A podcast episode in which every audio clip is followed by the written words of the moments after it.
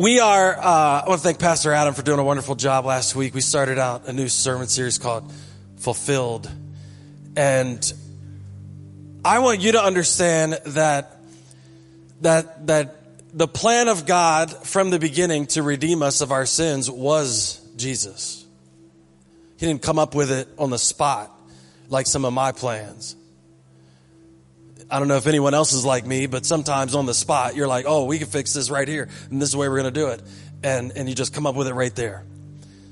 But we pointed last week back to, all the way back to the beginning, where God already had it in place.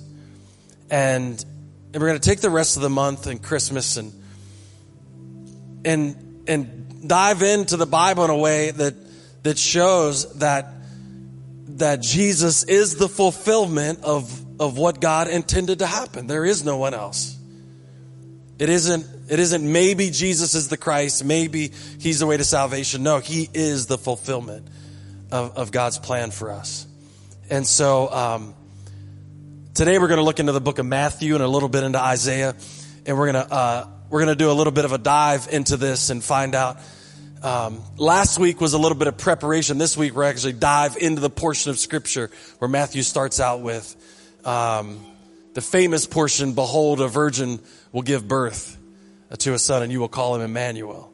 And where'd that come from and, and how, how we could be confident in that scripture being fulfilled in Jesus. So we're going to read from Matthew chapter 1. Why don't you stand to your feet? Matthew chapter 1. I think from today you have a couple weeks to finish up your Christmas shopping.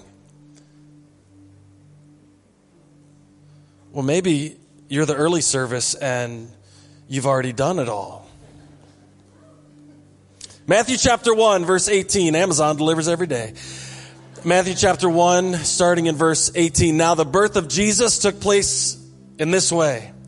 When his mother Mary had been betrothed to Joseph, before they came together, she was found to be with child from the Holy Spirit. And her husband Joseph, being a just man and unwilling to put her to shame, resolved to divorce her quietly.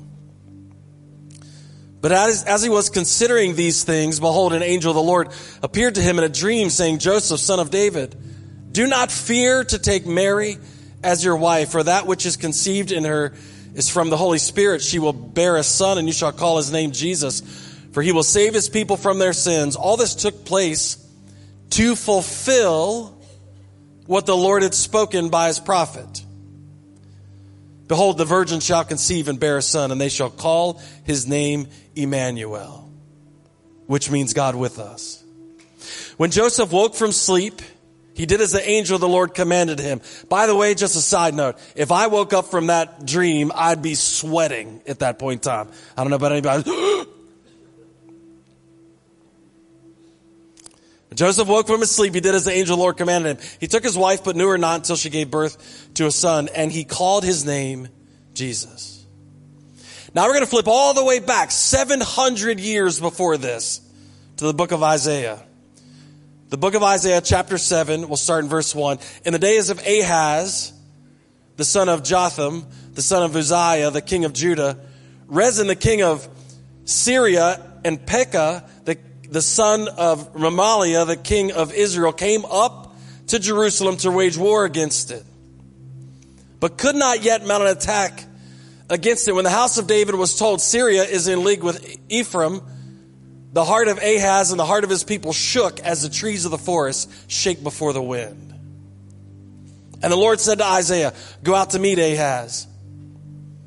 You and Shear Jashub, your son, at the end of the conduit of the upper pool on the highway to the washer's field and say to him, Be careful, be quiet, and do not fear. And do not let your heart be faint because of these two smoldering stumps of firebrands. At the fierce anger of Rezin in Syria and the son of Remaliah, because Syria and Ephraim and the son of Remaliah has devised evil against you, saying, Let us go up against Judah and terrify it, and let us conquer it for ourselves and set up the son of Tabeel as king in the midst of it, thus says the Lord God. It shall not stand, it shall not come to pass. For the head of Syria is Damascus, and the head of Damascus is Rezin. And within 65 years, Ephraim will be shattered from being a people, and the head of Ephraim is Samaria, and the head of Samaria is the son of Remaliah. If you are not firm in faith, you will not be firm at all. Again, the Lord spoke to Ahaz, ask a sign from the Lord your God. Let it be deep as Sheol or high as the heaven. But Ahaz said, I will not ask, and I will not put the Lord to the test. And he said, Hear then, O house of David, is it too little for you to weary men that you weary my God also? Therefore the Lord himself will give you a sign. Behold, the virgin shall conceive and bear a son and call his name Emmanuel. He shall eat curds and honey and when he knows how to refuse the evil and choose the good. For before the boy knows how to refuse evil and choose good, the land whose two kings you dread will be deserted.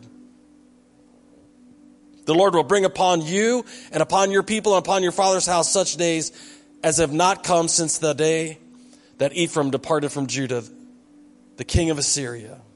So, Father, we ask you this morning to open our hearts. Lord, open our minds that we'd receive you today. God, your word has the power to renew us, to change us, to give us wisdom, to bring faith into our lives. So we pray today that you do just that. Change us through your word. In Jesus' name we pray. And everyone said, Amen. You may be seated. All right, if you've heard the Christmas story you've, you're familiar with, and behold, a virgin will give birth, and you shall call his name Emmanuel meaning God with us. You've, you've probably heard that. If you were at this church last year, you heard it read as the children uh, drug the cardboard uh, camels up on the stage, which will happen next week. What you may not have known is where that came from. You read in Matthew that it's a fulfillment of what the prophet said, but which prophet, when, where, how, all those things. So Isaiah was about 700 years before Christ. And listen, honestly, as Americans, we have trouble fathoming that, right? 700 years. The, the oldest place in America, maybe, maybe 300 years old, 350. Um, we don't really have old things in America. You go to Europe and you can walk into cathedrals that were built 700 years ago. Uh, I've been in a cathedral uh, in in Germany that took 700 years to build. Now, I don't know about you, but that seems like a long time. I mean, we're flipping them in three months. I don't know if they didn't have resources or people in Germany were just lazy back then. But 700 years. They were planting trees, letting the trees grow fully to maturity, cutting them down, sawing them up, and using them in the church. I don't know about you, but that's hundreds of years to wait for a tree to. And so it's hard for us to fathom a span of 700 years because America is so young. But Isaiah was about 700 years before Christ, and he writes this, and behold, a virgin will give birth. It's a sign to a wicked um, king named Ahaz. 700 years before Jesus. Now, I'm going to I'm going to give you a little insight into how this played out. Because before 1947 the earliest manuscript we had of the book of Isaiah was from the first century AD like 100 AD was the was the oldest manuscript we had from Isaiah. So so okay if you're if you're a little skeptical you could say well that would have been easy to forge because you could have forged the, late, the, the oldest manuscript of Isaiah after Jesus was born. If you're a skeptic. The problem is in 1947 we found these things they called the Dead Sea Scrolls in a cave in Qumran. They found perfectly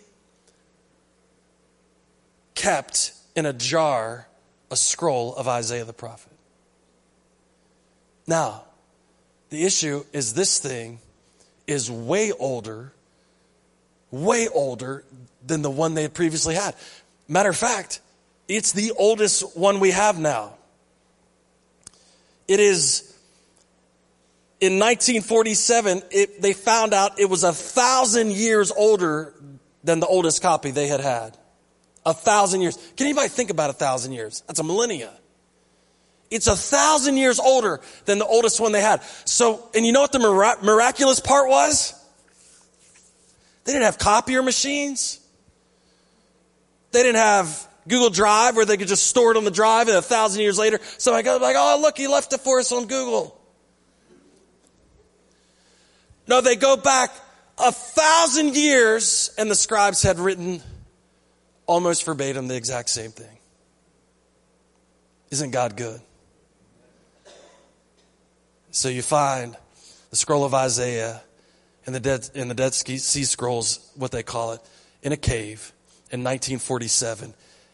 And to their amazement, it says the same thing. Some words are spelled a little different and maybe placed in different places, but the majority of the text is exactly the same. A thousand years older than the one we had. So now I think we can confirm that Isaiah said it. Amen. Are you fine with that? Can we all agree? All right. If, if you don't, see me after church and I'll just look at you like, I don't know what to say. Um, a thousand years.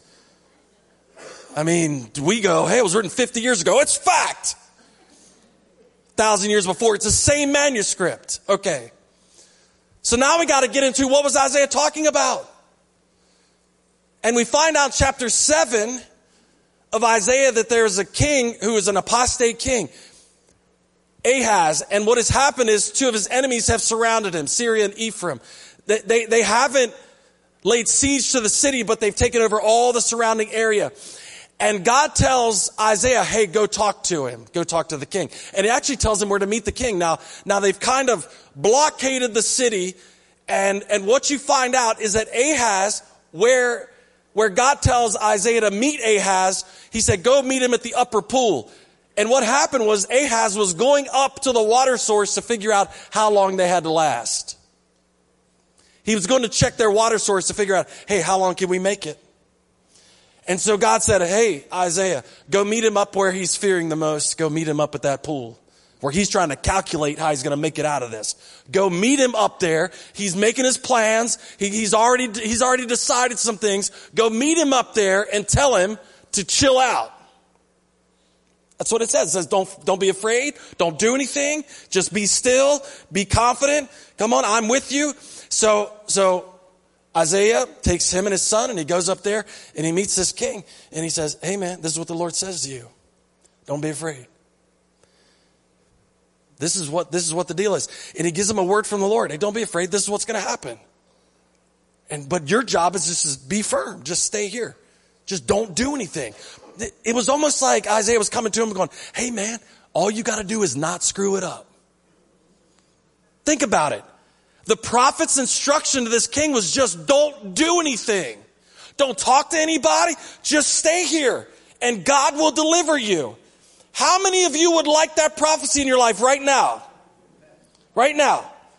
There's been seasons of my life where I'm in the middle of it going, God, I'm trying to figure this out. And he's going, settle down, Chris. And I'm like, you don't understand. I'm the only one trying to figure it out. You ever felt like that? Isn't it crazy now thinking back on it that I, I would have that conversation with God? The one who, the one who made sure that a thousand years before Jesus, he was writing down that he was coming. And I'm saying I'm the only one trying to figure it out. it's always laughable, isn't it? Lord, but I'm the only one trying to figure you're not doing anything. You're telling me to do nothing. And, he, and he's like, settle down. I sent a prophet up to you to tell you to calm down. Yeah, but I don't like that prophet. If you send me one that's nice and one that'll talk to me like got some respect, you know, I mean, look what I've done. And so what happens is he tells him, Hey, this is the word from the Lord. Settle down. Just calm down. God is with you. He's going to deliver you. Just settle down. And God knew the king. He says, I'm going to give you a sign. I'm going to give you another sign. Here, I'm going to let you test me. I'm going to let you ask anything. This is what, this is what Isaiah ends up telling him. God says, Hey, tell him to ask me, tell him to ask me for a sign. Now, if you read this the wrong way, you got to read this the right way. Are you with me? Again, the Lord spoke to Ahaz, ask a sign of the Lord your God. Let it be deep as Sheol or high as the heaven. So Isaiah looks at him and he says, okay, you don't believe me on the first one. Now God says, ask for anything. Ask for a sign that he's going to protect you. As deep as you can go, as high as you can go. You ask for any sign you want and he'll give it to you. I'm the prophet. He'll give it to you. I'm telling you. Ask for any sign. Now, the problem is Ahaz knows scripture as well. He goes all the way back to Deuteronomy and he pulls a scripture from Deuteronomy not, not to test God, not to do what God asked him to do, but to show that he had already made up his mind. Now, it seems like, when you read it, it seems like Ahaz is telling the prophet Isaiah, like, well, you don't know your Bible. You, you don't know, you don't know what God wrote before. You don't know all this stuff, Isaiah. So he says, I will not ask and I will not put the Lord to the test. So he's pulling this commandment from Deuteronomy. God's prophet is standing in front of him saying, ask the Lord to show you and he will show you how he will protect you. Ask him anything. And, and Ahaz goes, I'm not going to put the Lord to the test. And what he was really saying is, I've already made up my mind what I'm going to do. I've already made my mind up what I'm going to do. And um, it's not good. It is really not good. And so he says, I'm not going to put the Lord to the test. And he said, this is Isaiah. Hear then, O house of David. Is it too little for you to weary men that you weary my God also? Therefore the Lord himself will give you a sign. Here we go. Are you ready? The Lord himself. Now you won't ask. The Lord will give you a sign. Here's what it's going to look like. Behold, the virgin shall conceive and bear a son and shall call his name Emmanuel. Now, Ahaz didn't know about Christmas. Did you know that? There's no, no Christmas celebration there because there's no Jesus. He, had, hadn't come yet. 700 years before. And so what happens is Isaiah is giving him a timeline. So we have a thing in prophecy called that, that, that is a part of it is fulfilled in that time, and then it's still pointing to a yet to be fulfilled part. Amen? You do that with your kids sometimes, don't you? You say, I'm gonna whip your butt now, and then I'll whip. That's what happened. Never mind. But there's a little bit, that's what's going on here. This isn't, this isn't something Ahaz doesn't understand. Isaiah is giving him a timeline. He's saying, you've rejected God. I know you've already made up your mind, Ahaz, and what you've made up your mind to do is not what God wants you to do. And this is, you're getting ready to ruin this thing. You're getting ready for your own safety to make a deal that you should never make. And we'll get into that in a second. He said, you're going down the wrong path. So here's what's going to happen. God's going to give you a sign. It's going to point to a child that's going to be born. And when that child is born, this is what you have to look forward to. Now, now, scholars aren't 100% sure if it was a son to be born through Isaiah at that time, but it was a timeline for the king to pay attention to. A woman who has not yet had a baby will have a baby. And when that baby reaches a certain age, this thing is going to happen. And it was a judgment on Ahaz and the people for not trusting God. All right, does that make sense to everybody? Okay, here is what Ahaz had decided to do. There's a group of people called the Assyrians, and they were as wicked as you can possibly get on the planet, as wicked as you can get. And to save himself, Ahaz had decided to go into alliance with Assyria because the enemy of my enemies is my friend. That works, listen to me, that works until your enemy doesn't have any more enemies except you. And so what Ahaz had decided, what he would, he would go in alliance with Assyria and they would help him defeat Syria and Ephraim. They would get the two the two closest and most, and, and, and most pressing threats off of him. Sometimes we trade safety from the most pressing thing for something that will oppress us greatly later. Are you, are you hearing me? Now I know some of us are, go through some things and, and whatever we're going through in the moment, we're like, oh my goodness, oh my goodness, I can't do this anymore, I can't do this anymore. And yet what we don't understand is we're trading safety from that thing for something that will eat us alive later. So, Isaiah's going, don't do it, man. Don't do it. But here's a sign. Here's a sign.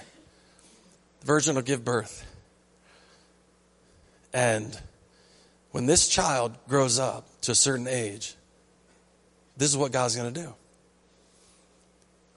But there was a flash of hope in the birth of that child.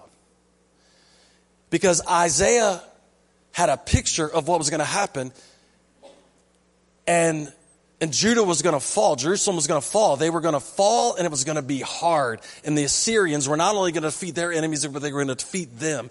And it was going to be painful and it was not going to be nice, but God would be with them. So he was telling the people through the prophecy, here's a timeline of what's going to happen but name the child Emmanuel. And when you go through this suffering at the hands of Assyria, God will be with you. God never forsook his own people, but they did have to walk through difficult times. Amen? Because of their own choices. He never forsook them, but they did have to go through difficult times because of their own choices. So what he's saying is, hey, listen, here's a timeline, but you'll call the name, they'll, they'll call the boy Emmanuel. And that's a sign that God will be with you through this whole thing. All right.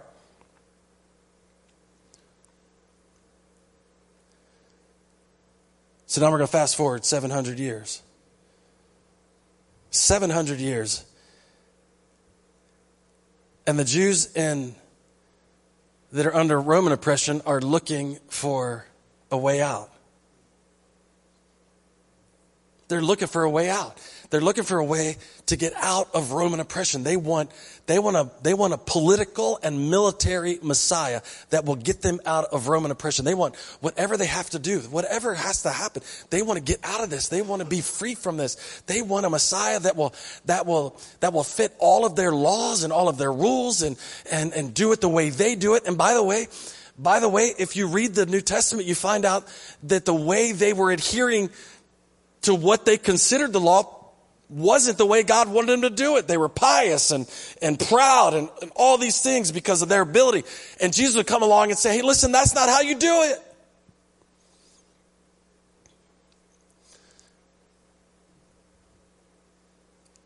So there's a great deal of irony here in both of these stories because when,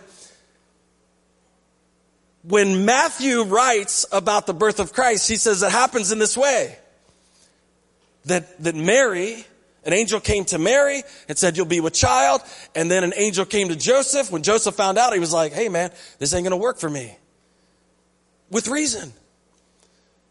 You're pregnant and you're telling me no one, that God did it. This is the, Maury Povich wasn't even around back then.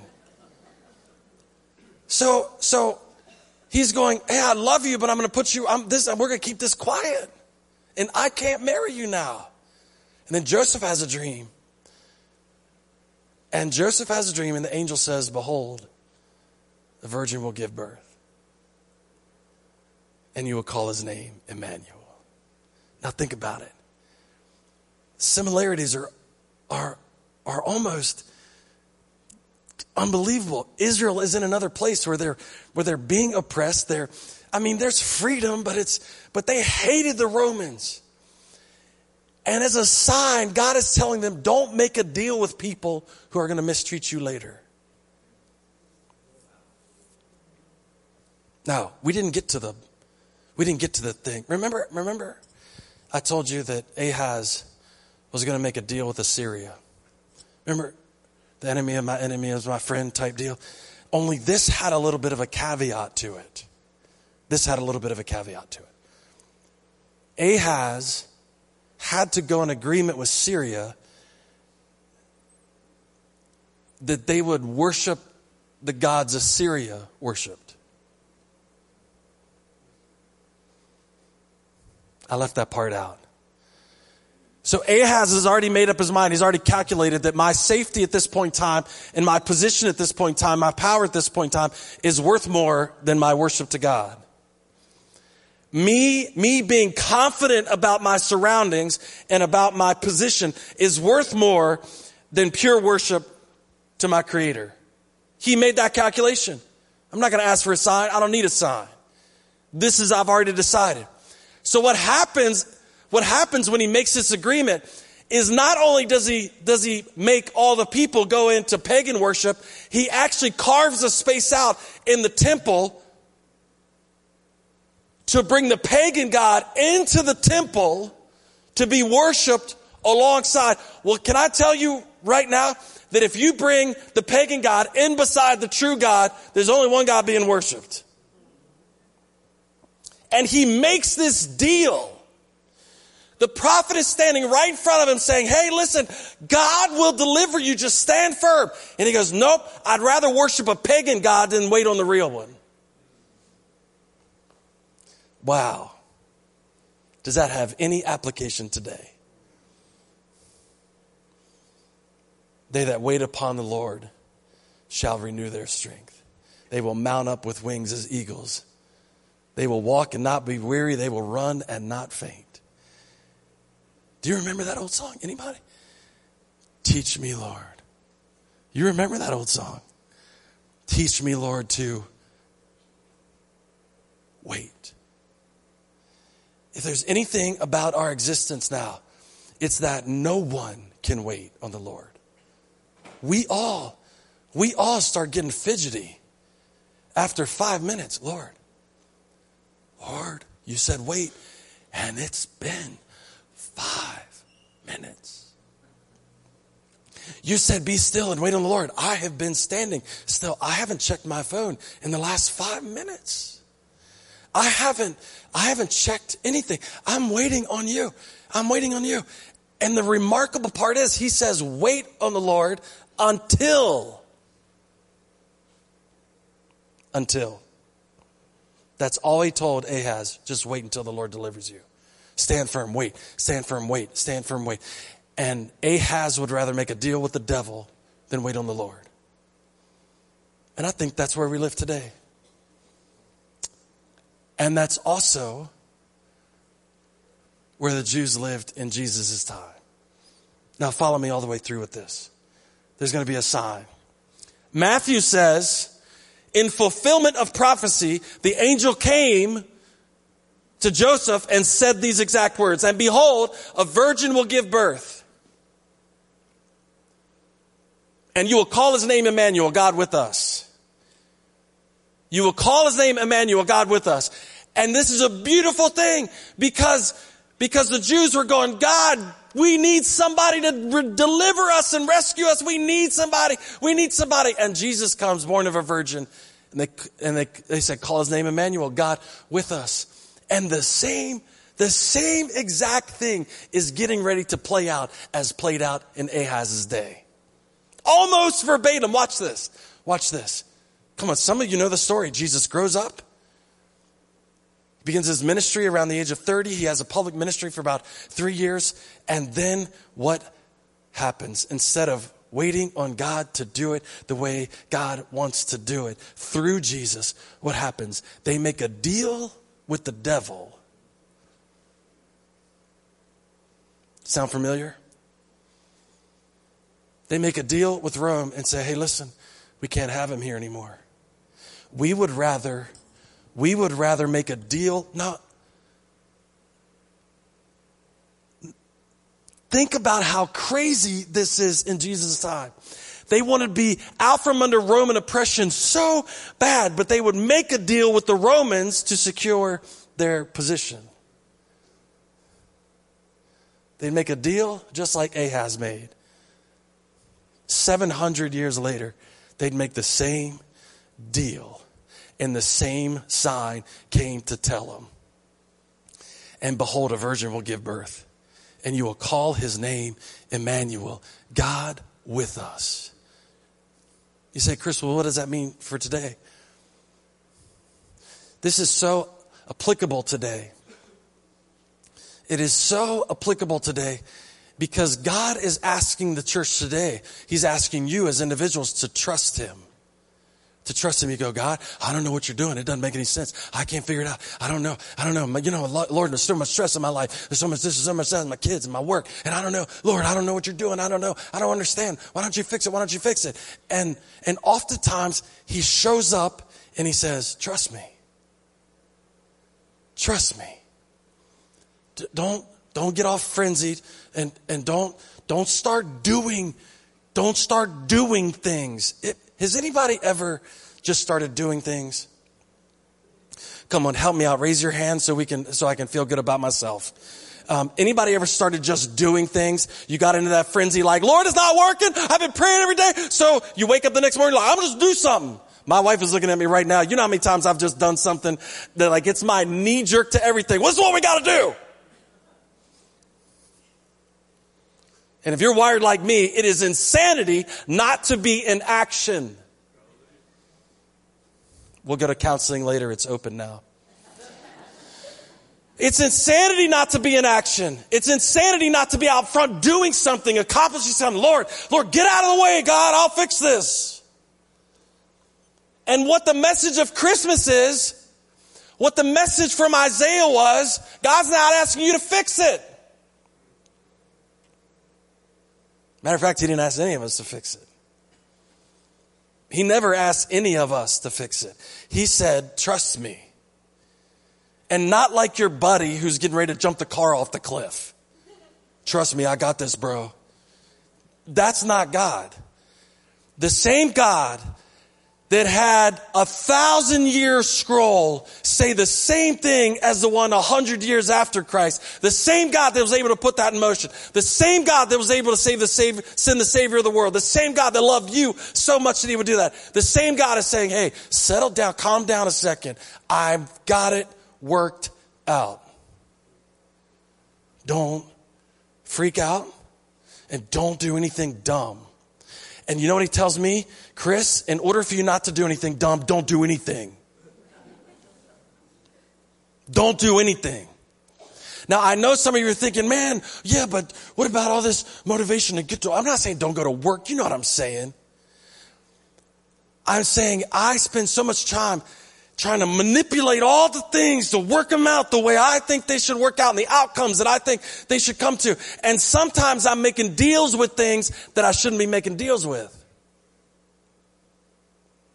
And we live in a culture that is willing to trade the eternal for something that will give them peace in the moment. The only problem is that thing that's giving them peace in the moment will wreck their lives in 10 years. And the stuff that's out now won't take 10 years. Are you hearing me? And what the modern day church is, does is we make the same deals that Ahaz did. If the modern day church can make a couple political deals to secure our position, mm, I'll preach more on that next year since it'll be election year. But if the church can make a couple political deals to secure our position, as if any politician has ever saved us, as if any politician won't eat us for dinner later. But we will jump in the front of the line and go, who do we support to get what we want? And the truth of the matter is God saying, that's not the way I set it up. I didn't set it up for you to make deals to get peace. Matter of fact, the most tragic peace deal ever made in history will be at the end times when Israel makes a seven year peace treaty that will get broke at their expense. Read Revelation. And I'm not saying we should be at war with people, but we can't be afraid of tough times. We can't be afraid of standing in the face of adversity and going, uh, we're not making a deal because God told us to trust Him. Amen we won't capitulate the gospel because there's parts of it that aren't um, palatable for our community. Because when we start bending the word of God to get immediate approval, then the, then the thing that we bend it towards will end up devastating us later.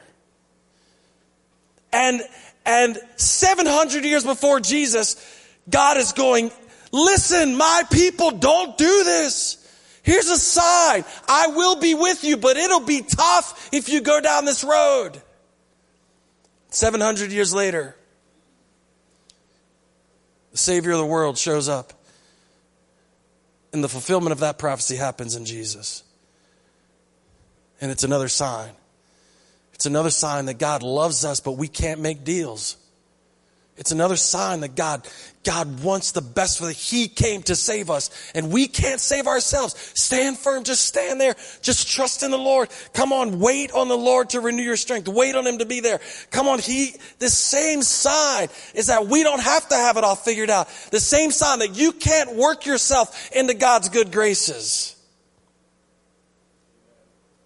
I'll just preach to myself this morning. Because sometimes I, um, sometimes, mm, listen, listen, um, how many of you feel really good when you're doing really good? Anybody else? Come on, can we be honest? You feel really good when you're doing really good. How, how long does that stretch usually last for you? Two or three hours? Or maybe, maybe a week. Okay. So, um, so last week I told the church in Berkeley Springs this week. Now I'll tell everybody. Last week I was in the building on Saturday in Berkeley Springs, and and that was a true remarkable, truly remarkable thing. It was it was just, it was amazing, and and and everybody left the building about six o'clock, about six o'clock in the evening, and I and I stuck around because I like it when everybody leaves. You know, people. Um, I like it when everybody leaves and everything's done now. It's ready to go. We're going to have church there to, uh, Sunday morning. And I, am just kind of walking around the building praying. I got all the lights off and um, just walking around the building praying.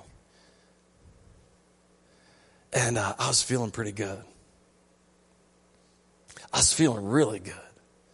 Because this year, this year, Hope Community Church started a church in Concord, New Hampshire Come on. In two months, started a church at Concord, New Hampshire.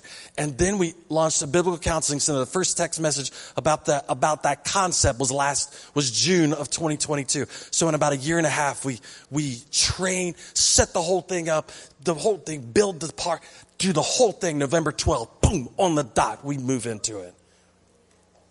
Whoa.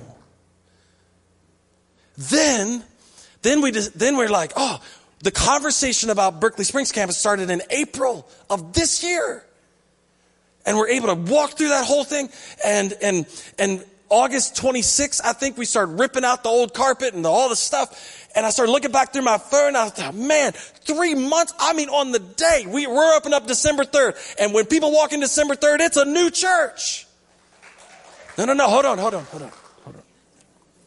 You're going to ruin it. You're going to.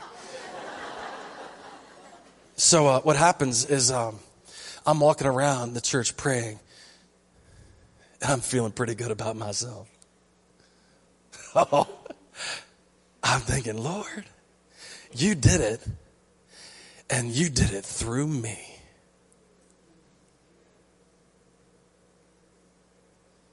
It only took about 10 minutes for him to smack me right in the mouth. Um, Because when we, like, like, we have come to this place where we think if I'm doing good, God loves me. If I'm doing good, I'll get to heaven. If I'm doing good. Now, now don't get me wrong. We are a church of action.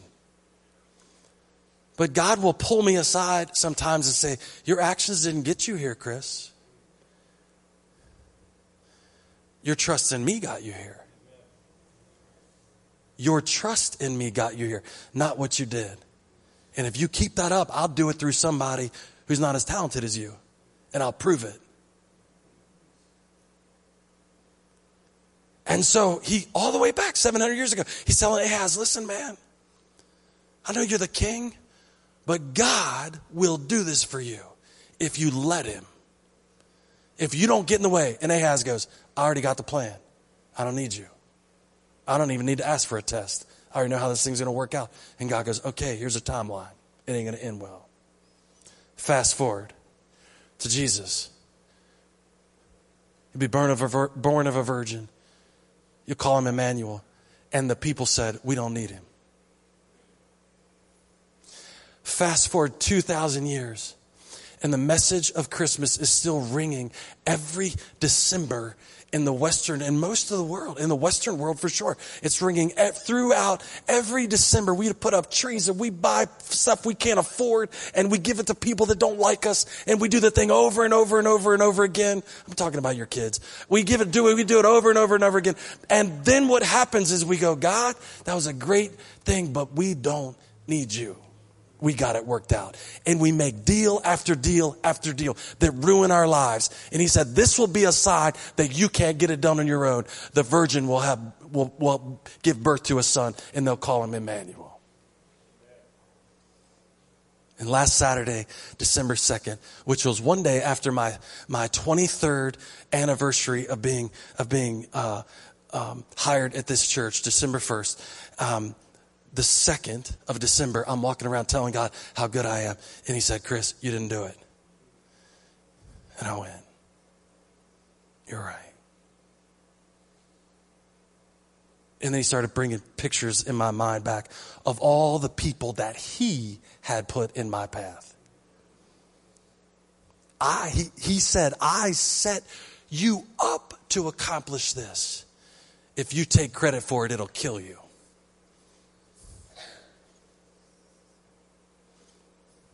I think I left the building about 10 o'clock after apologizing to him and calling a couple people and saying, Hey, you made this happen. Somebody that somebody that believed in me 25 years ago. You made this happen. And what I want to tell you is right now that whatever circumstance you find yourself in this morning, you may be saying, Pastor Chris, this is the toughest December I've ever had in my life. You may say, I don't know how to, I've been trying everything. I've been trying to do this, trying to do that. I've been trying to do this, trying to do that, trying to, I've been trying, I've been making deals. I've been doing all this stuff. And the Christmas word to you through this prophecy is just, just trust God. You're saying, oh, it's so cliche. Just trust God. Well, you got a couple decisions. You could trust God or screw it up on your own. The truth of the matter is this there's a timeline 700 years ago, and there's a timeline today. And God is saying, I sent him to be with you, and you can still trust me. I sent Jesus to be with you, and you can still trust me. You can lay your head down on your pillow at night with chaos at your doorstep and sleep because he's there. Amen? You can, you can be rest assured that He is for you and He is with you and that He is working it out for your behalf, for your good. And He promised us that and He sent us the sign that it was true. How will we know? Matthew says, here's how you know. Mary was the virgin and Jesus was Emmanuel. And that same God that came and lived and died on the cross for you is still with you today. Amen. Stand to your feet. We'll get the fuzzy reindeers next week. I'm sorry. But, but listen, the church, the church in the West is at a crossroads. The church in America is at a crossroads. And we need to see the signs. And we need to know how God is fulfilling those signs. And we cannot make the mistakes of old. We can't. Your family can't afford to make old mistakes. We need to have new faith in place of old mistakes. Amen. And we have to be able to trust Him in the middle of chaos. We have to be able to trust Him when it seems like our culture is flipped upside down. We need to know how to trust Him. And the way we can trust Him is that He gave us a sign. Jesus, Emmanuel, God with us. And the truth of the matter is, I have a hundred times more of a sign today than poor Ahaz did 700 years ago. My sign is that God loved me so much that he sent Jesus. That whosoever believes in him should not perish, but have everlasting life. Amen. Can you do me a favor? Can you lift whatever whatever you've been contemplating making a deal with? Can you just lift it up to him this morning?